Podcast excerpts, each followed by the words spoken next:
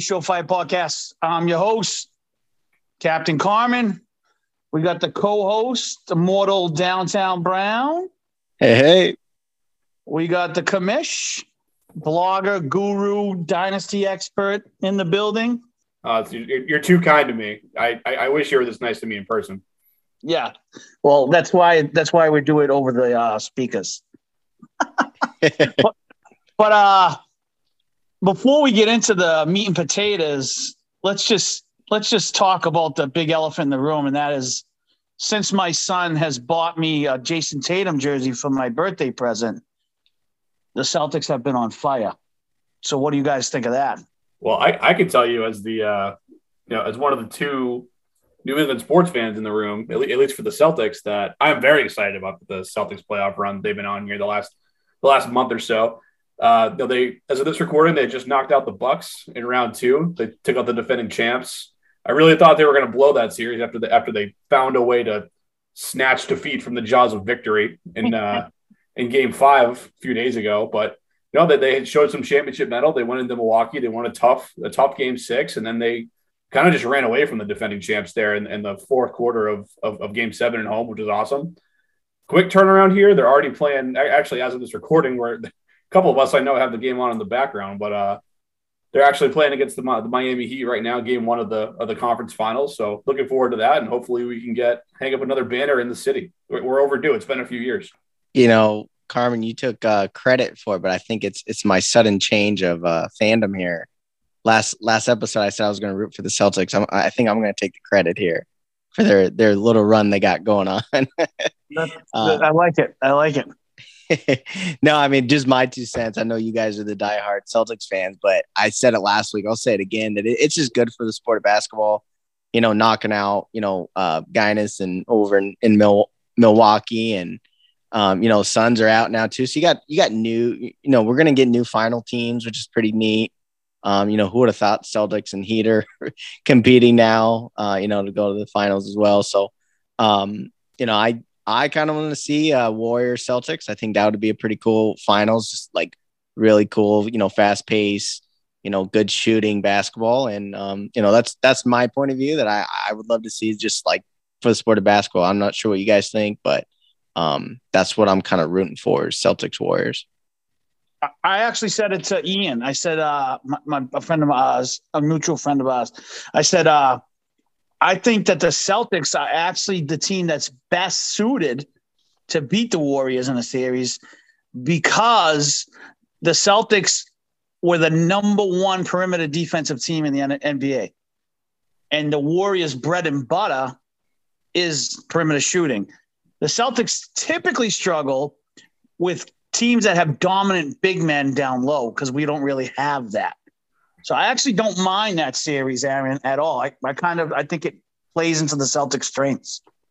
All right, all right, yeah, no, I, I agree with you, and I, I, like I said, I just like some, uh, you know, some of the big names being out of the playoffs and watching from the sidelines. You, you know, you, you, got LeBron chirping, and uh, you know Durant and them just not, you know, not in it. So it's kind of, kind of neat little change of pace, and I think it does bring a little more, you know, eh, you know, I don't know about ratings and whatnot, but like if you're truly just fan of basketball, I like it. So it might bring, you know, fans like me back into watching the games again. Um, I don't know about, you know, the overall sport, you know, if some of the superstars are gone, but um, I like it in that sense. So I'm, I'm to keep going for the Celtics here. Well, we greatly appreciate it. Um, so we can get, we'll get into the topics. Uh, we, Aaron, me and you absolutely crushing our dynasty draft right now. Just crushing it. Yeah. oh yeah. Commissioner, Commissioner, we not having a great we, draft. We gotta we gotta brag a little bit. uh, can, can, I let you know in three years if you had a great draft or not? oh, you're hating on us already. Jeez. I think we I, I, think we've hit on everything we liked so far. So uh, we'll take it. We'll know in a couple years, yes. But I think if we're just going by talent, I, I like what we've done. That's good. I'm, I'm, glad you're happy with it. We're uh, we'll look forward to seeing you guys back in the playoffs this year. All right, all right. So now we'll, we'll get into it here. Got some really good topics this week. You know, I, I believe we got some phone in questions too. So uh, it, it's it's getting into the dynasty fantasy, you know, what do you do? People want to know what's what's the strategy. So the first one, Commission, I'll kick it off to you. Is you know how do you factor in strength of schedule when making trades or other decisions? Hey guys, Nick here. Uh, big fan of the podcast. I had a good, quick question for you guys. Um, how much does strength of schedule play a factor in trading players and drafting players? Sure. Uh, that, that, that's a really good question. Um, to answer it from a dynasty perspective, though, I'll start with that end of it. I really don't factor it in very much at all during the off-season portion of the dynasty calendar. And the reason for that is dynasty, it's a long-term game and making decisions based on, you know, the schedule for that season or the opponents that you're that you're going to be, uh, you know, the players on your team are going to be playing against. That really can be a slippery slope because we're we're re- really more so concerned with things like value and getting getting the right mix of players on our team that align with our goals. And I so, so in terms of like the offseason, when I when I look to build build my dynasty roster, I'm not really so concerned about that aspect of it. Um, I will say though, in dynasty, it does the only time it really comes into play for me is when like um my our league trade deadline is is approaching, maybe a few weeks um away from that. And if my team really is a bona fide contender for a championship this year, then maybe I'll, I'll take a look at some guys who who do have that favorable finish to their schedule.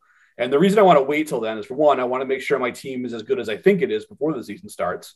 And if it is, you know, the NFL really is a, difficult thing to, to pin down. We think we have all the answers in the offseason, but the reality is we don't really know who the teams that are going to struggle against the run are, who the teams that are going to struggle against the pass. You know, once injuries start taking their toll, they it really does kind of change the landscape of of the league from a defensive perspective as well. So once the season gets going and really kicks off, we kind of develop those uh, those better, more informed opinions.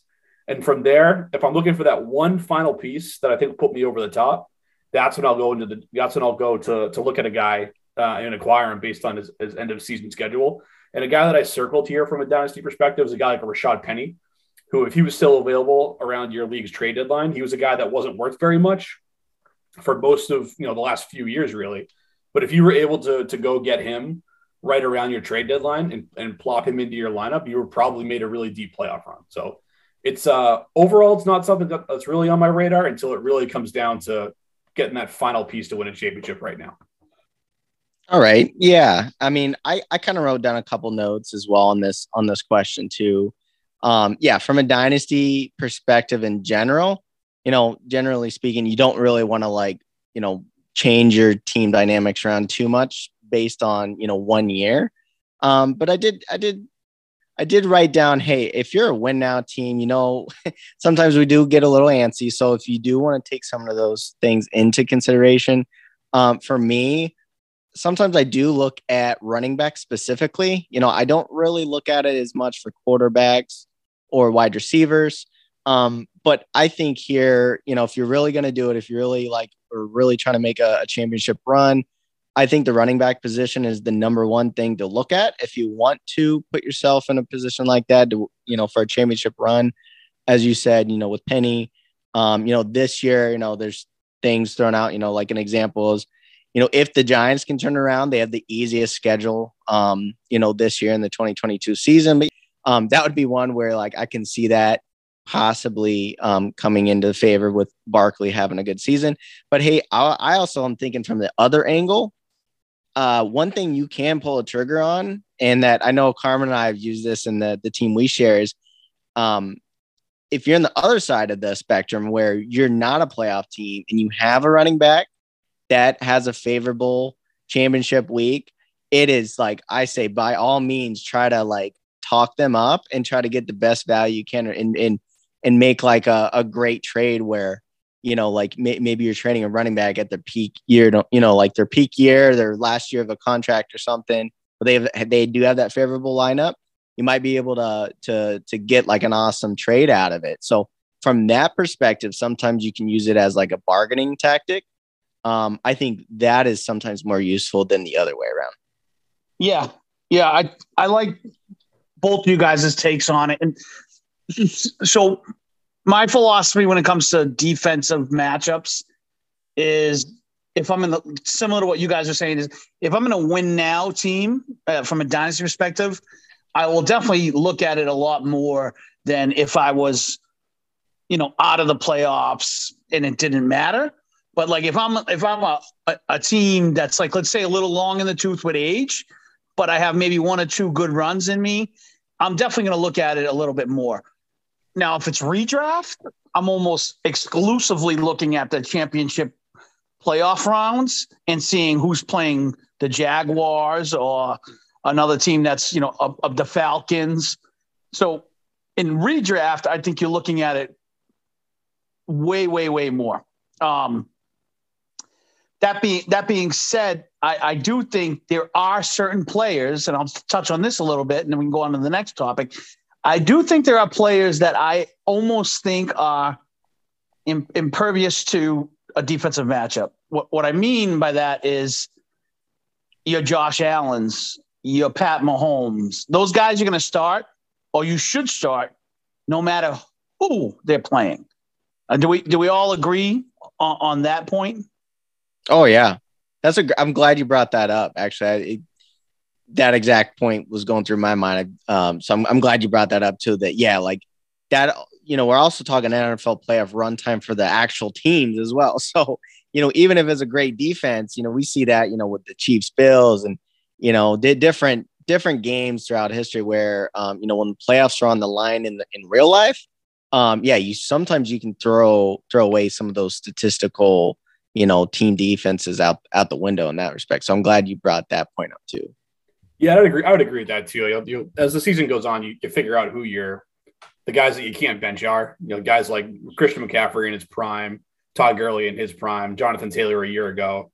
Now, I, I'd, I'd love to see, uh, especially in redraft, a roster where you have the luxury of of benching one of those guys when they're going off every week for for anyone else. But yeah, you got you got to pick out the guys who are the core of your team, the guys that got you there, and, and sometimes you really just have to dance with who brung you. Yeah, I think I think we're all pretty much on the same page uh, in regards to that one. So the next one, Mr. Browntown, I'll kick this one off uh, to you. Is Hey, Sunday Surefire. At what point do you consider moving on from running backs in Dynasty? Thanks. Look forward to listening. When is the right time to sell a running back in Dynasty? Now, this is in in Dynasty. Um, because in, in most redraft leagues, there's not that much trades. So it's, you know, you're going to do way more trading in Dynasty. I think we all know that. So the question is, when is the right time to sell a running back in Dynasty? Yeah, no, this is this is like a million dollar question. I've like I hear it, you know, on other shows, and you know, you see it, and obviously with there's a lot of discussions that we all have, and it's it's definitely an interesting question because I think there's different eras in football that this question is has changed, and you know what we know of football before and what we know of football now. So you gotta for one, you got to keep up with the pace of the era of football you're in, I think, right? Because the game keeps changing. So number one is like um, you got to look at look at it very holistically first to say, hey, what, what what's going on in the world of football? You know, where we start seeing more third down backs, more shared, you know, shared running backs and stuff like that, and you start, you know, weeding out people like that. Um, but for me, you know, if, if you start getting down to, you know, more nitty gritty things, and especially in, in Dynasty, where I think this is going to be, you know, kind of a good comparison to where, you know, I'm not always the the total like analytic guy with a lot of my decisions. Sometimes I I, I am kind of I go by a couple other factors sometimes too, and I kind of look at it through uh, through a business lens as well. So I think going in that respect is looking at running backs contracts is like one of my number one things I'll look at because whatever you know however much you know their length that they have left on their contract kind of signifies you know how much investment the organization has in them number one. So i for one am always looking at you know how many years do they have left on their contract um is is my first thing i look at.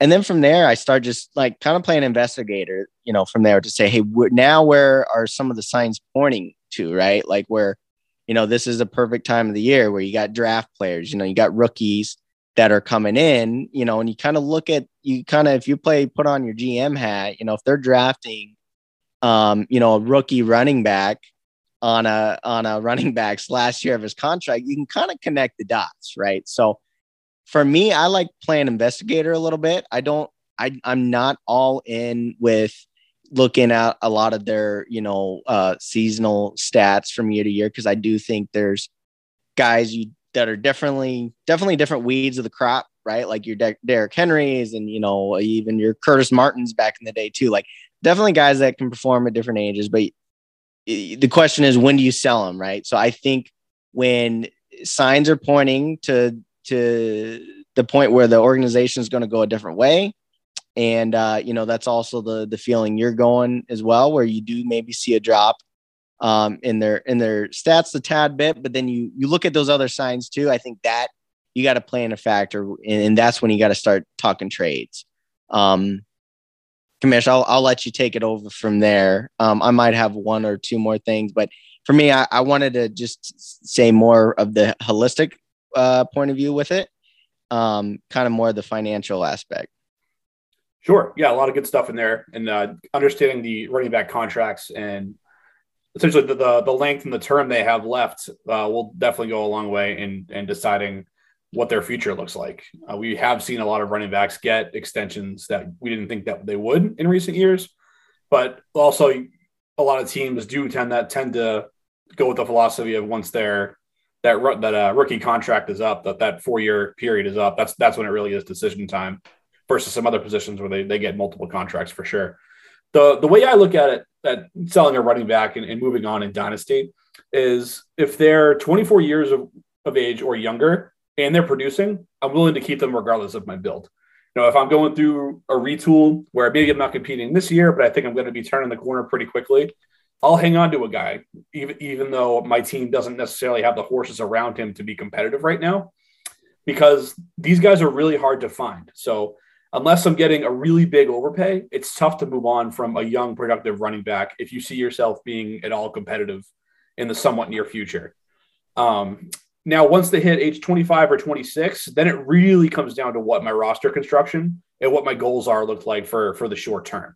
If I'm really in it to win it this year, and I think that I have the team to do so, I'm perfectly fine with holding a running back who's 25 or 26 years old and, and riding them for another year or two. You know, I, I will put those guys on the trading block just to kind of see how my league feels about them. If I can get a big overpay for them, maybe I'll take it at that time. If I can kind of get some other assets to help me continue to compete this year. But if that deal's not on the table for me, then I'm, I'm perfectly fine just just holding that guy, plugging him into my lineup each and every week, and you know hopefully scoring points. You know, guys like Alvin Kamara, Nick Chubb come to mind for guys who are kind of getting into that age 27 uh, territory. Uh, so maybe they, maybe they're just coming out of this window. But if the value isn't there for guys like that, you just you just hold on hold on to them and you, you keep trying to win with them. But what I will say is if you if you're if you're holding those guys who are 25, 26, maybe 27, if you're if you're just re- really doing that honest assessment, you're looking yourself in the mirror and you're saying like, "Hey, I I don't have the horses to compete. You know, there's too many other other teams in this league that are that are better than me." Um, and if that's the case, I want those guys off my team, you know, before the next season starts. You know, I, am not saying as soon as possible, because at the start of an off season, and we've touched we've touched on this in previous shows as well, but you're at the start of the offseason, everyone wants youth. Everyone wants draft picks. They want to be getting younger because when the next meaningful NFL game is months and months and months away, those type of things really take really take hold. So just know that if you are looking to rip the band-aid off and kind of hit the eject button on, on some of those veteran players, that you might want to hold on to them closer to the start of the upcoming season. That way, you know, you can, people can kind of get the that year's redraft rankings in their head, where they see, you know, guys like Nick Chubb and Kamara going in the first and second round of redraft leagues and that's when you can usually get the most when you're selling those guys off the teams that think they're one piece away from a championship. But I'm, uh, I'm curious to see what you think on this, Captain Carmen. Yeah, so I'm I'm kind of I, want to look at it from a different angle. Like, so I, I'm with you both on it. Like the sell window for me, it really totally depends on the way my dynasty team is set up, right? So, like, if I'm a win now team and I think I'm a, comp- a competitor, I probably hold on to that guy who's 27 years old, right? However, you also know that that door is closing, um, which at the end of the day, you wait too long and then you get help. You, are stuck with the, you're stuck holding the bag and you can't move it. So it is like a, a fun song and dance to play, like you know, Derrick Henry's probably like the perfect example of that. If you dealt Derrick Henry, you know, two years ago, you could have gotten a king's ransom for him. Now, if you were in a top, you know, running team, you probably wouldn't deal him because you were trying to win. So it is it is a little difficult in that aspect. But, but one thing I do like to try to do from a dynasty perspective is I actually try to sell handcuffs and get some kind of value in draft picks for them. I, that's like one of my my angles I always go with when when other league members have guys who a are you know you got to worry about whether or not they can stay healthy, or b they just want the insurance, especially if they've you know put a lot of capital in get in getting that individual, where they're willing to deal a future pick for a handcuff who you're never going to start. So that's actually something I like to try to do um, in, in my dynasty uh, it, teams. You know, Carmen, it's almost like we share a, a fantasy team. Like I, it, it's just funny. Um, that's the exact same um, thing I was going to bring up too. Those are my last two cents I was going to bring up is the point of handcuffs. I'm a, also a big believer in handcuffs. Um, you know, I wanted to throw out three names here, and that's you know Dalvin Cook, CMC, and Derrick Henry, right? Um, you know, the way uh, my brain works with some, you know, if you're comparing three of those guys to me, you know, when you know when you see different dynasty rankings of running backs, out of those three, the reason why I well, I personally have Dalvin Cook in a league, and I also value them higher is because of his handcuff. Like Mattison is probably arguably the best handcuff in in the league. Um, which is to your point, that that's why I value more to where, you know, we're talking about, you know, when to sell him and whatnot. I'm comfortable having Dalvin Cook close to the end of his contract year, knowing I got Mattison right behind him that's 23 years old. And worst case is Cook finds a new team. Maybe it might not be as a heavy as a workload um, you know, that he has in the current present day Vikings. But hey, if Mattison's that next guy, I end up with two starting running backs the next year, um, p- potentially, right? Um, that they're really just kind of switching spots on my depth chart where, you know, if you can find handcuffs like that, that can be the next day starters where, you know, hey, you ask like, hey, that doesn't happen all the time, but you know, it really does. Like Derrick Henry was uh DeMarco Murray's handcuff, right? So it really you know, I really like looking at that and valuing how good their handcuffs are because that can determine their future as well. So I'm glad you brought that up. Yeah, I, I, I like I said, a lot of times I'll have a handcuff on my team, and I don't have the starting running back, and I, I'm just at that point trying to flip that handcuff to someone else who has that starting running back and get assets, get future assets. Because the name of the game with Dynasty, if you're not going to win, I mean, let's face it, is to try to accumulate enough assets that you can hit on the drafts and eventually become a, a real competitor. What do you think on that that last topic there, uh, Commish? Yeah, it's an interesting question for sure. Uh, what to do with those kind of running backs that are further down the, the the fantasy pecking order, and I do I do like to roster a lot of handcuffs, and I like rostering other people's handcuffs the same way you know you guys have mentioned. I think it's actually even really it's really important to do that in a rebuild as well because you have one thing you have on uh, to your advantage in a rebuild is you have a number of roster spots. And you might think like, well, why do I want all these, you know, second and third string running backs, you know, just just taking up spots on my bench? And the reason you want those guys is because, as we know, the, the NFL season is it's an absolute meat grinder, particularly at the running back position. You know, as these backs start to fall, you know, in the, in towards the middle of the season, you like you guys have said, you get these these teams that made investments for the short term in running backs. And now that they're, you know, they're high priced uh, additions from the offseason are, are going down, they're more inclined to to give you something for these pieces. I think a guy, guy like Darrel Williams, I was able to get a, a, future second round pick for. You know, there was a guy for for me. I, I was in the, I was like 0 and 7. I'm, I'm rebuilding here. Like I I don't need anything from Darrel Williams now or later because he's not going to be worth much in future years. But to someone else, he he is he is valuable. So really in some ways these guys that you might think are just are just waiver wire trash they really can't be treasure to other owners so definitely don't be afraid to roster a bunch of running backs in a rebuild you know, because contrary to popular belief, you can you can roster those guys and try to move on from them for for some type of value down the road, even if there isn't an immediate payoff for a player like that.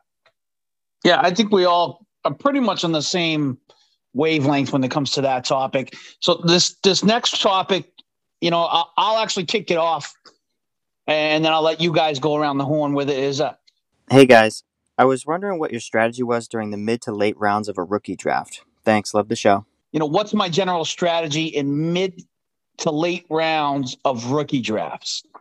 So it depends. I I think one hundred percent the strategy depends on two things. One is what does your current roster uh, lineup look like, and then two, what does the the rookie draft class look like, and where do the strengths lie? So, uh, for example, we can look at this this previous draft class where most people say uh, Breece Hall is the clear cut number one running back, and the rest of the guys are are are, tier below him, right? What I like to do when I'm talking mid to late round uh, rookie picks is I will look at it from a perspective of okay, if I don't have that top tier pick at running back and I'm and I'm running back dependent, but all these other guys are kind of jumbled together, well, maybe I'm going to take the best valued guy in the mid to late round and then take a dart throw on one of those running backs because I all see them in the same bunch. If, if that makes sense, uh, Commish. Yeah, no, I, I definitely see what you're saying with that for sure. Um, you know, the, the way the way I attack a uh, the mid to late rounds of, of, a rookie draft is a little bit different than the earlier rounds, where you know in, in the early part of the draft you, you really want to uh, draft based on tiers. So like you you group guys in different collections of of players, and you you just trade back value to to accumulate more value. Um, and you know whether it's more picks or, or established players and whatnot and you draft at the end of those tiers. And you know, once the tier break comes, you make sure that you get your guy. But in the second, in the you know mid second round late second round into the third round, you quickly enter go get your guy territory. And it, and the reason being is at, at this stage of the draft that the hit rates are are really low, kind of regardless of position. So collecting any type of value you can um, becomes more important. And you know, just finding those guys that, that you think has any chance to help you is, is really what you're looking for. So for me, those guys typically fall into the running back category. And you might think, well, why is that? You know, other positions have have longer shelf lives and whatnot. But you know, the the reason I highlight the running back position in this stage is because what you need to be fantasy fantasy viable is to be on the field with the football in your hands. And it sounds basic, but if you look at the other positions, you know, most if you look at wide receiver, like most teams run three wide receivers out there, and it's typically the same guys out there, you know, play after play you know, with, with a minimal rotating in. You know, the only one quarterback can start for a team. And tight ends are, are, are, good. It's really good to have the great ones, but they typically take some time to develop, which is fine. But if you're taking a guy like that, you have to know that they're not gonna gonna help you right away.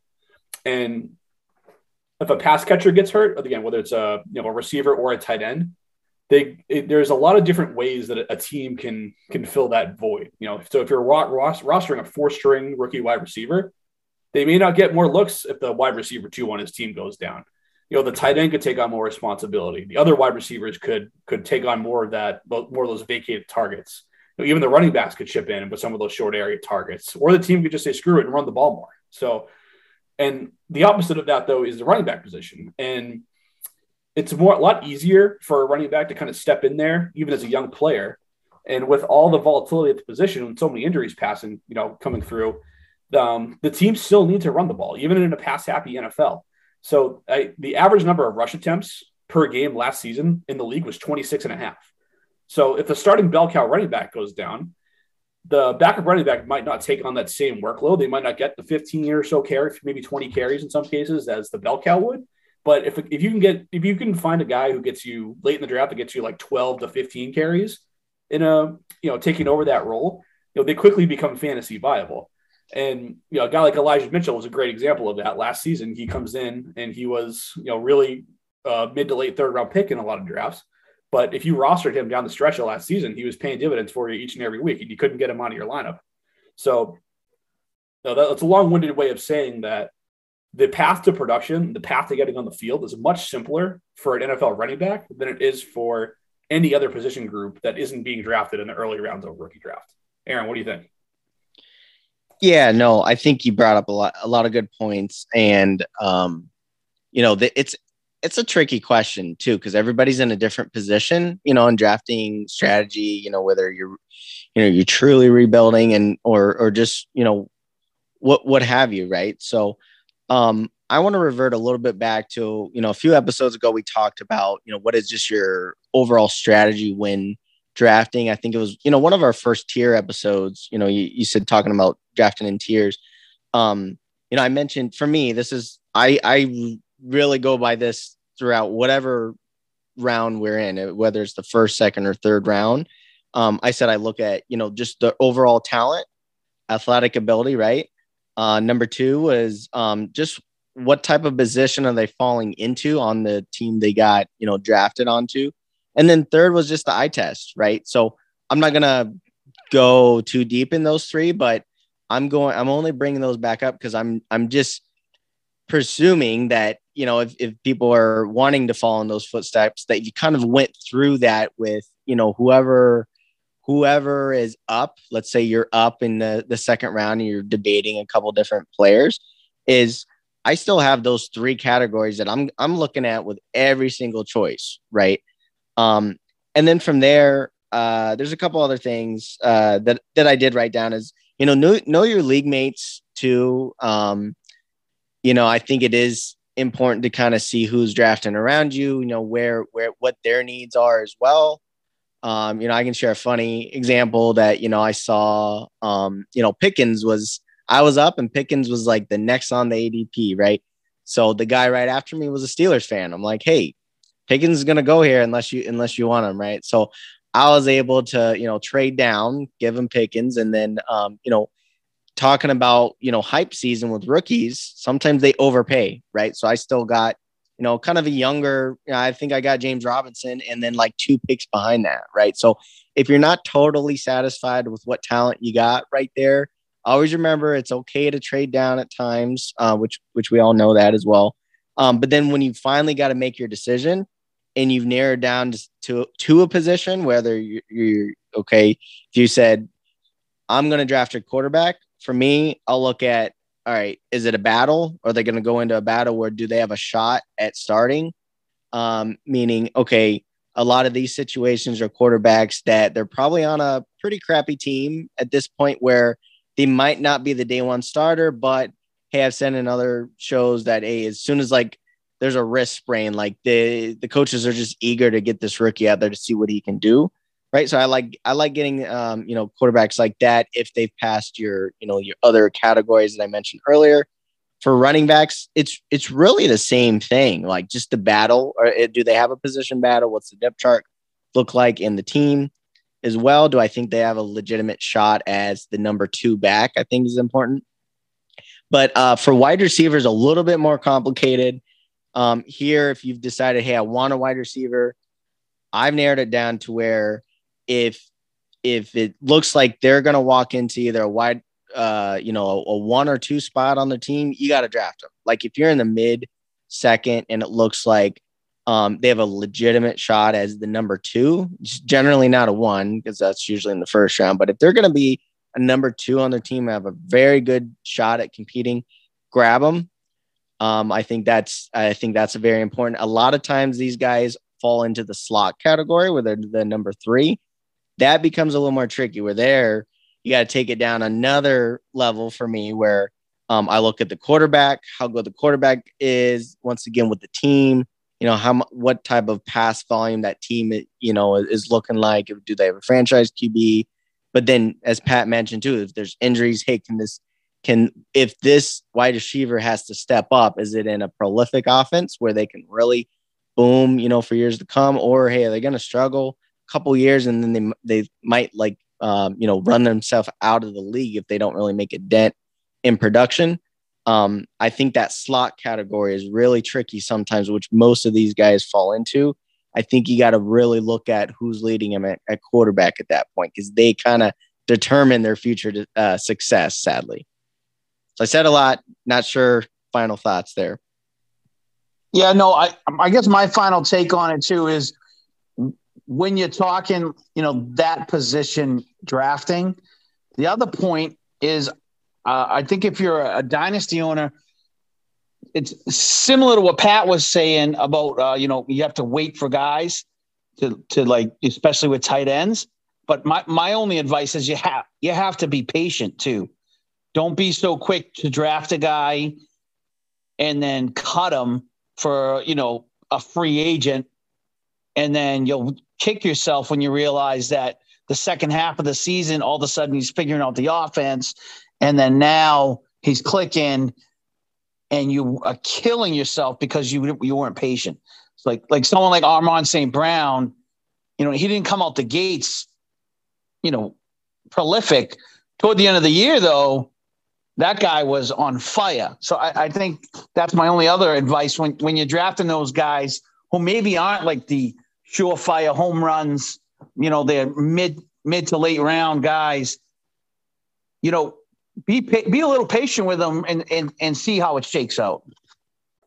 No, definitely, and I'll, I'll kind of put a ball on that topic for us here with with these last comments we've we've talked a lot of, of, really good things here about what to do with the picks. You know, when you're making them, what types of players to look for, what type of uh, you know other intangible things that you want to see uh, from from these guys that you're that you're drafting in this range, and that's all great. The other thing to keep in mind with these these picks too is that these late picks don't really have a ton of value at all during the season. They're kind of just throwing pieces in, in a lot of trades.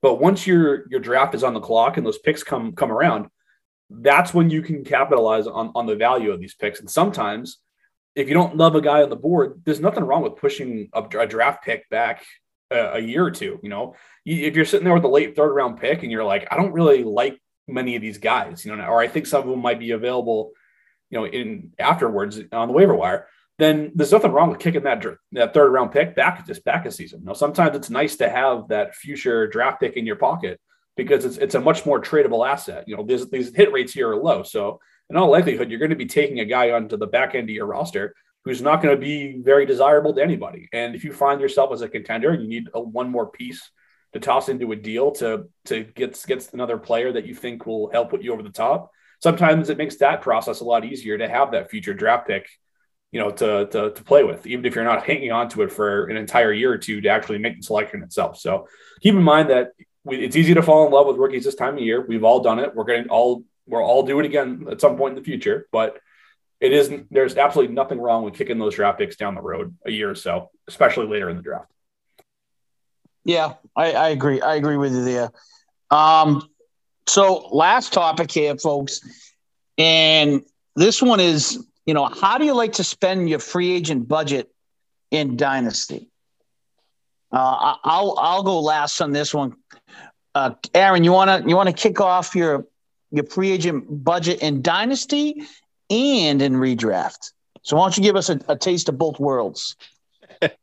yeah, no, this is funny. So you know me personally, like I think you make fun of me a lot in my spending habits, right? So, um, my you know my recommendation, I I think it honestly works for both, right? Is um save it, save your money, um, there's what makes us think that we know more than the coaching staff, the assistant coaches, the GM preseason after you've drafted these players that you're going to hit on free agency. Yes, there's some that come out that are undrafted in our fantasy drafts that, you know, is, you know, that look kind of shiny. But the truth of the matter are, is that um, you know, until they hit the field and until you start seeing them with your own eyes, the coaches really start seeing how they're doing.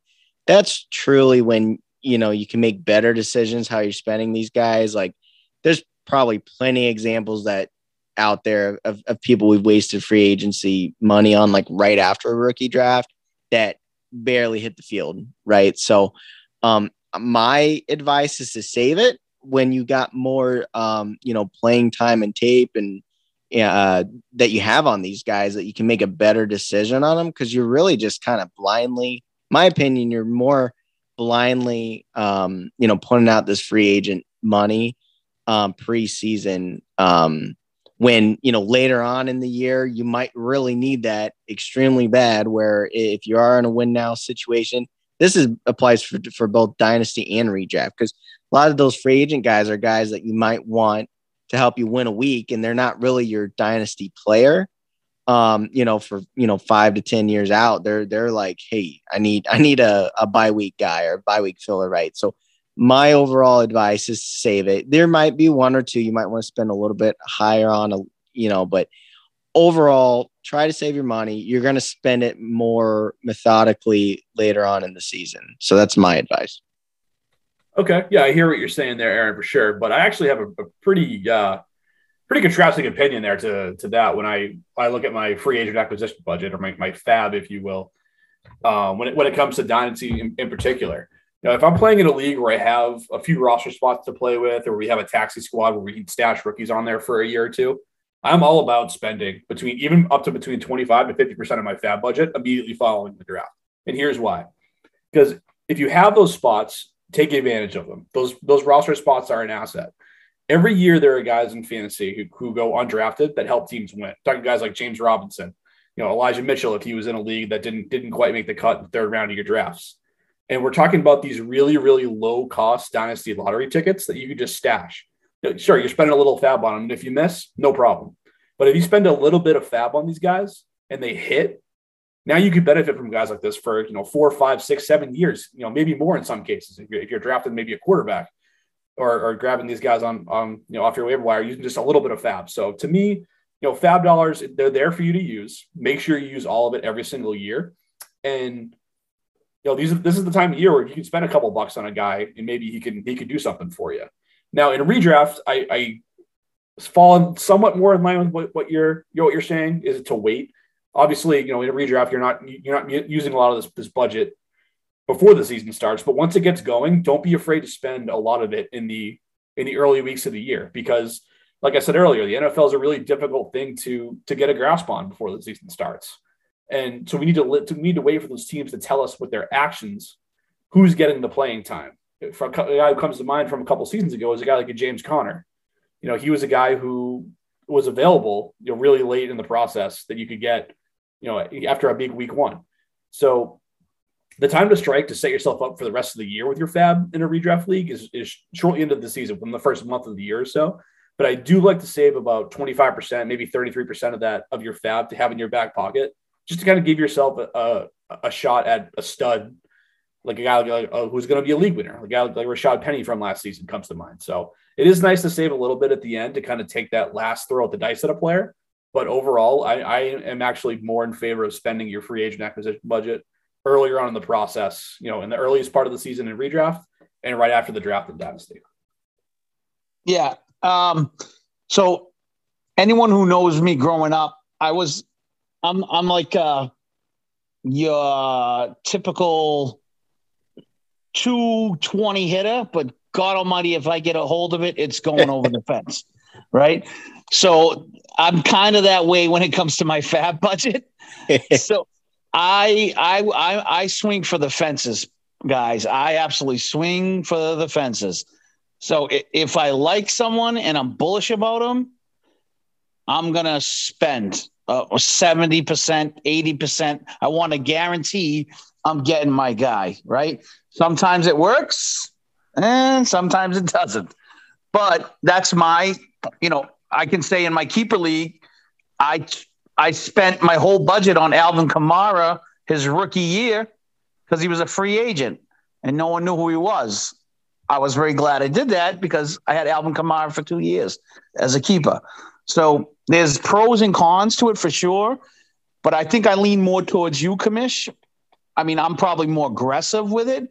I think that was also how I ended up landing Robert Woods he was a free agent. Oh yeah. And, and I spent a, I, I spent a, I spent a, I spent a healthy sum to get him, and uh, I think that panned out for a couple years. You know, so there's pros and cons for sure, um, but I'm definitely a swing for the fences type of guy when it comes to my budget. It's usually. At, it's a good thing that Aaron co-owns with me because he can talk me out of uh, going all in on some of these sp- spending sprees with free agent budgets.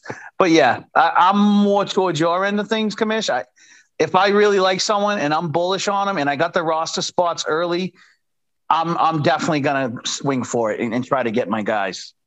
No, you know, I, I think for instance, if we have like five hundred dollars to to spend with, I probably have spent at least four hundred dollars of it up to like week four, right? I'm just saying I'm not blowing it all through before we've even seen the games yet, right? So I typically do spend more maybe on one per- person on you know pre you know preseason, and then I spend most of my dollars weeks one through four, kind of similar to what Pat said there. Um, but I do want to save maybe like 50 bucks for the rest of the year because you do want to outbid people on like maybe onesie, two dollar, maybe some ten dollar bets later, just to because sometimes you try to get away with it that you don't put any FAAB on, on a player and somebody else has got the same idea with you. And even sometimes if you just throw one dollar on it, you're gonna get them right. So I like saving a little bit that way towards the end of the season. I, I guess I should have elaborated a little bit, but I would say like at least through like weeks one through four, I've spent most of it. Um, but yeah, I don't blow. I don't blow through a preseason.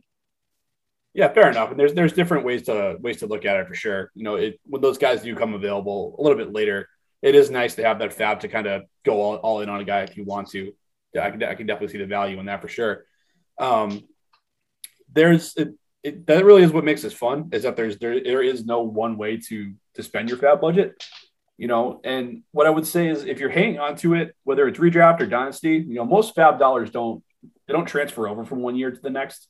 So don't be afraid to, to spend it all. You know, if it's if you're walking into the semifinals or your championship week even and you have some fab money left, hell, if there's if there's a defense that you like out there, just spend it all on that. Go get go get that that last final piece. You know, the worst thing you can do is I think we'd all agree with this is, is the worst thing you can do is is take FAAB money into the offseason because then it just goes away. So use your right. FAAB as an asset, use your roster spots as, as an asset. Those things are really important. And when you're making your bids, and this is the last piece I'll, I'll mention on this is don't be afraid to spend a couple extra dollars on a guy. Like you just decide like, hey, I want to spend 10% of my budget on on this player.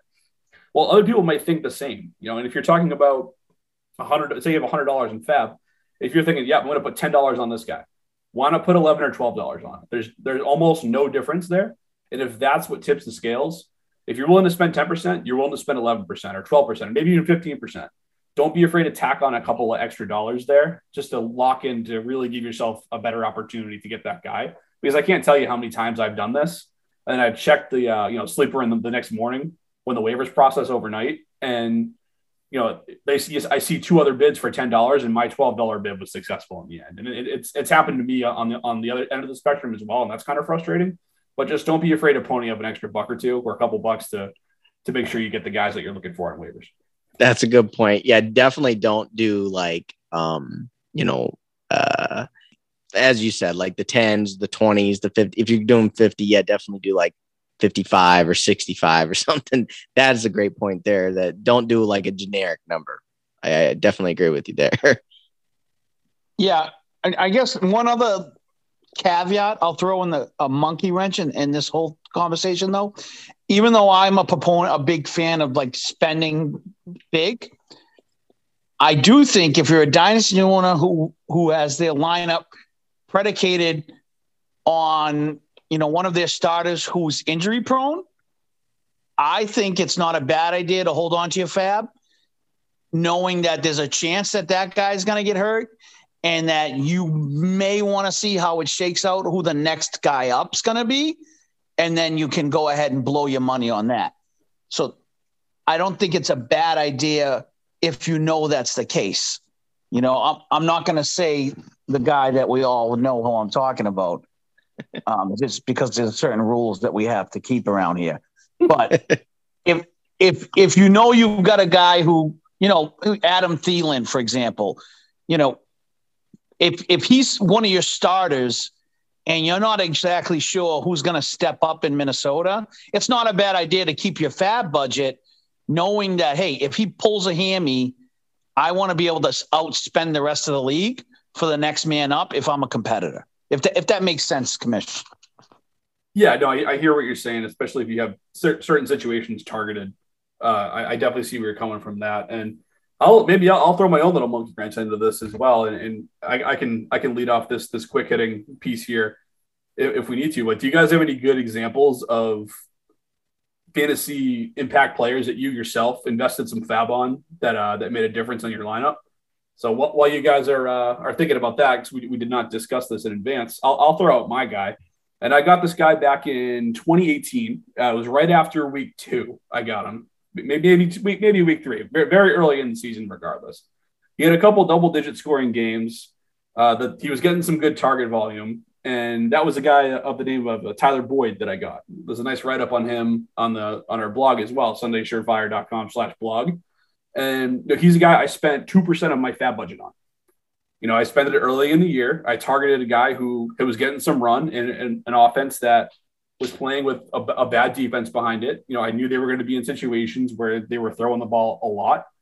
And you know, Andy Dalton was was the quarterback who was certainly not a world beater, but he showed that he could support fantasy relevant wide receivers. So there was a guy I just said, hey, you know what? I have this roster spot, or I have a guy at the end of my bench that I, I don't really want, so I'll move on from him. I'll take a shot on Boyd. And if Boyd didn't work out, then whatever. You know, I, I, would pick another guy two weeks later and I would move on from Boyd and I would I would stash this guy on the end of my bench because those bench spots are valuable. You want it's okay to have guys you can churn and burn out of there because when you see a buying opportunity, particularly a cheap buying opportunity like this one, you want to be able to pounce. So that's a guy that I had for a couple years on my roster, and then I was able to, you know, eventually move on from him for for something better. So, you know, take this seriously. Don't just look at it as, you know, monopoly money that it doesn't mean anything. Just really use it to maximize what's on the back end of your roster. And uh, you know, now that I've, I've taken up a couple of minutes there, I'm curious to see what uh what Aaron Brown has for a for a FAAB steal that he got at some point in his career. You know, it's funny. I, I think I got the uh, other side of the spectrum where I'm, you know, I, I think I'm, I'm thinking back just closely to last season where, uh, you know, Mr. Captain Carmen pulled a fast one on me where Kyler Murray went down. He spent some FAAB on uh, Colt McCoy. and I'm like, wait a second, why why you spend FAAB on on Colt McCoy? You kind of stole him from me where he knew, you know, my other my backup QB was on a buy. He got Colt McCoy. He's like, oh, you want to trade him? You know, I'll I'll take him from me for like a second. And I was like, no way I was gonna do that. But I'm pretty much, you know, going into that next week without a starting QB in my lineup. Um, so it's a funny example of a time where you wanted FAAB, you know. So I, I maybe that's part of my response earlier there. Like I have a couple, you know, horror stories. That and like Elijah Mitchell, where I didn't, you know, I got outbidded on Elijah Mitchell. I think the whole league got outbidded because, um, you know, the guy who has him currently didn't spend any preseason FAAB and he just spent most of it on Elijah Mitchell. And he's like, he's starting running back the rest of the season, right? Um, so I kind of, I don't really have that many. I have a couple of like cheap guys I got like Brevin Jordan and, and stuff like that that I think have, you know, some decent futures, but I don't really have any, you know, uh, I, I am I'm, I'm more on the other side of the spectrum where I got I got uh, because I didn't have enough FAAB left, right? So I'm I I said my advice from my uh, that I made. Yeah, I got I got two. So uh, one, um, you know, was a a one year wonder, so to speak, uh, dynasty wise, and I think I forget what year it was, but Pat, you can help me with this because it was in our league. Um, it was his rookie year though, and I, I grabbed Phillip Lindsay uh, as a free agent, and I don't forget what I, I I forget what I spent, but I don't think it was a lot because everyone was on the Freeman train, and I, I remember I was tooting the horn on Lindsay that year, but. Lindsay actually ended up being a very, a very solid producer for that year and a half. So that I didn't win because of him, but he was definitely the better running back in that backfield for sure. I think I think we all can finally agree to that. Yeah, for sure. Like he had two years there, 2018 and 2019, to kick off his career where he went over a thousand yards and had 16 total touchdowns or 16 uh, touchdowns on the ground in that time span. So yeah, that's that's another another great example of a guy who uh, you know if, if you had a good team around him was was definitely helping you compete for a championship for a couple seasons, and then didn't cost yeah. you anything. No, I got him super cheap, and everyone was like, "That guy's too small." I, I, just kept arguing about it, and then he just kept performing and performing. So it would have helped me out if I was a contender, but I, I was not. But I do have another one, and, and this one was kind of a it's a, a real jerk move, similar to what Aaron Brown was talking about. but um, I was in a, another two quarterback league, and I had uh, three open roster spots, and I had done the math, and I looked at all the remaining twelve teams, and I had realized that there was only three starting quarterbacks left as free agents. So I made it a conscious investment in week three to grab the three starting quarterbacks that were left, even though I didn't need them. And everyone was like, What the hell are you doing? I'm like, I'm just going to bide my time and wait for an injury. so uh, I think it was like week six or seven. You know, Roethlisberger went down with an injury. And then next thing you know, I'm pulling the trigger on a deal that lands me, you know, a, a starting wide receiver to go on a championship run. So I also do, I'm not I'm not I'm not uh, too shy to to be a, a, complete dink and do something like that either with my FAAB. That's a good example. I think anytime like even if they're if you can grab them at their hype part of the season even and trade them, that's also a good slick move. I, I think I've done that more often where I've, I've I've ended up trading my FAAB guys for you know probably a higher value than what they're worth. I think to your point, that's a good move to make over this conversation too. I love that. And I, I, I love how cutthroat that is. That's awesome. You know, at the end of the day, we're competing and you want to win. So th- there, there's no friends in dynasty for sure. The very last thing I'll throw out there on FAAB, I, I know we've talked, we spent a lot of money, a lot of time on FAAB here tonight. Uh, but is don't ever go into a week with an empty roster spot. Like there's just no reason to do that to yourself.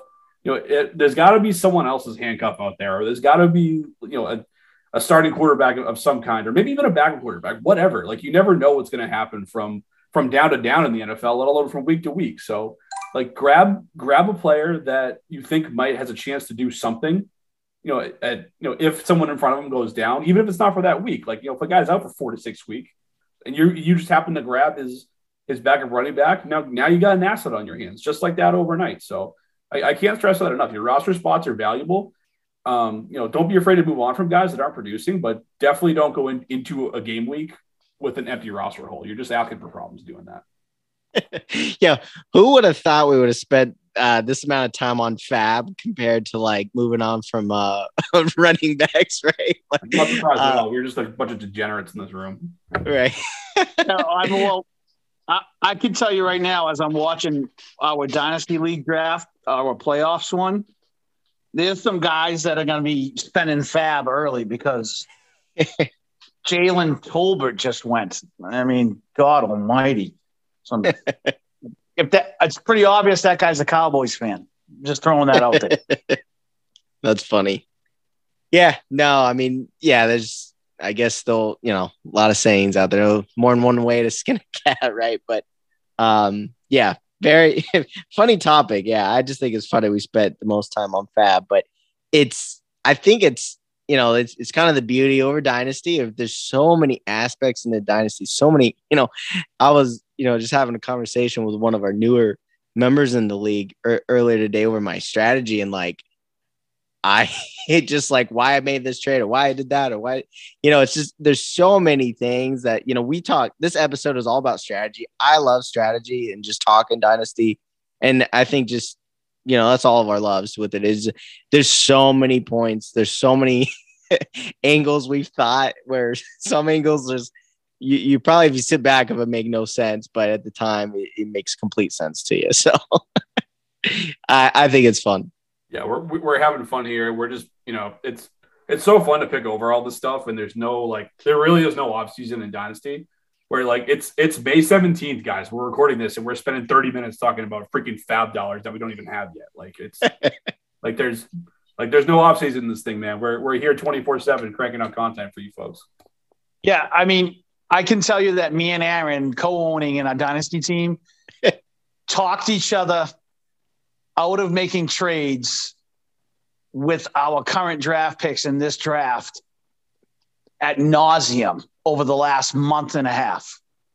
we we talked so many damn scenarios, Pat. yeah. We did. good though. It comes back to it comes back to getting good league members in there. Like you want people in a dynasty league that are, you know, that are not going to just shut their brains off once the season's over. Like that, you, you if you get twelve or fourteen or ten, even eight people that are this invested in dynasty, and you know, that that's what you're looking for in these leagues. Like don't if you're trying to fill a league out, like don't just grab like you know your dad or like your cousin or something who doesn't doesn't really pay attention that much to fill out a dynasty league. Like make sure you do your due diligence because when you get a group of people like this together who you know, who who just live, eat, sleep, and breathe NFL and dynasty year round. Like that, that's what makes these leagues so much fun. So like participation in your league is awesome, and, and it's glad I'm glad you guys taking it so seriously because it's you know it, it's definitely more fun that way for sure. Yeah, we're making a playoff push this year. Calling it right now, playoff push. Well, we'll see. all right. Well, I think that's all we got. We we spent you know a large portion on FAAB because we're degenerates, and uh, and like I always like to say, till next week, peace.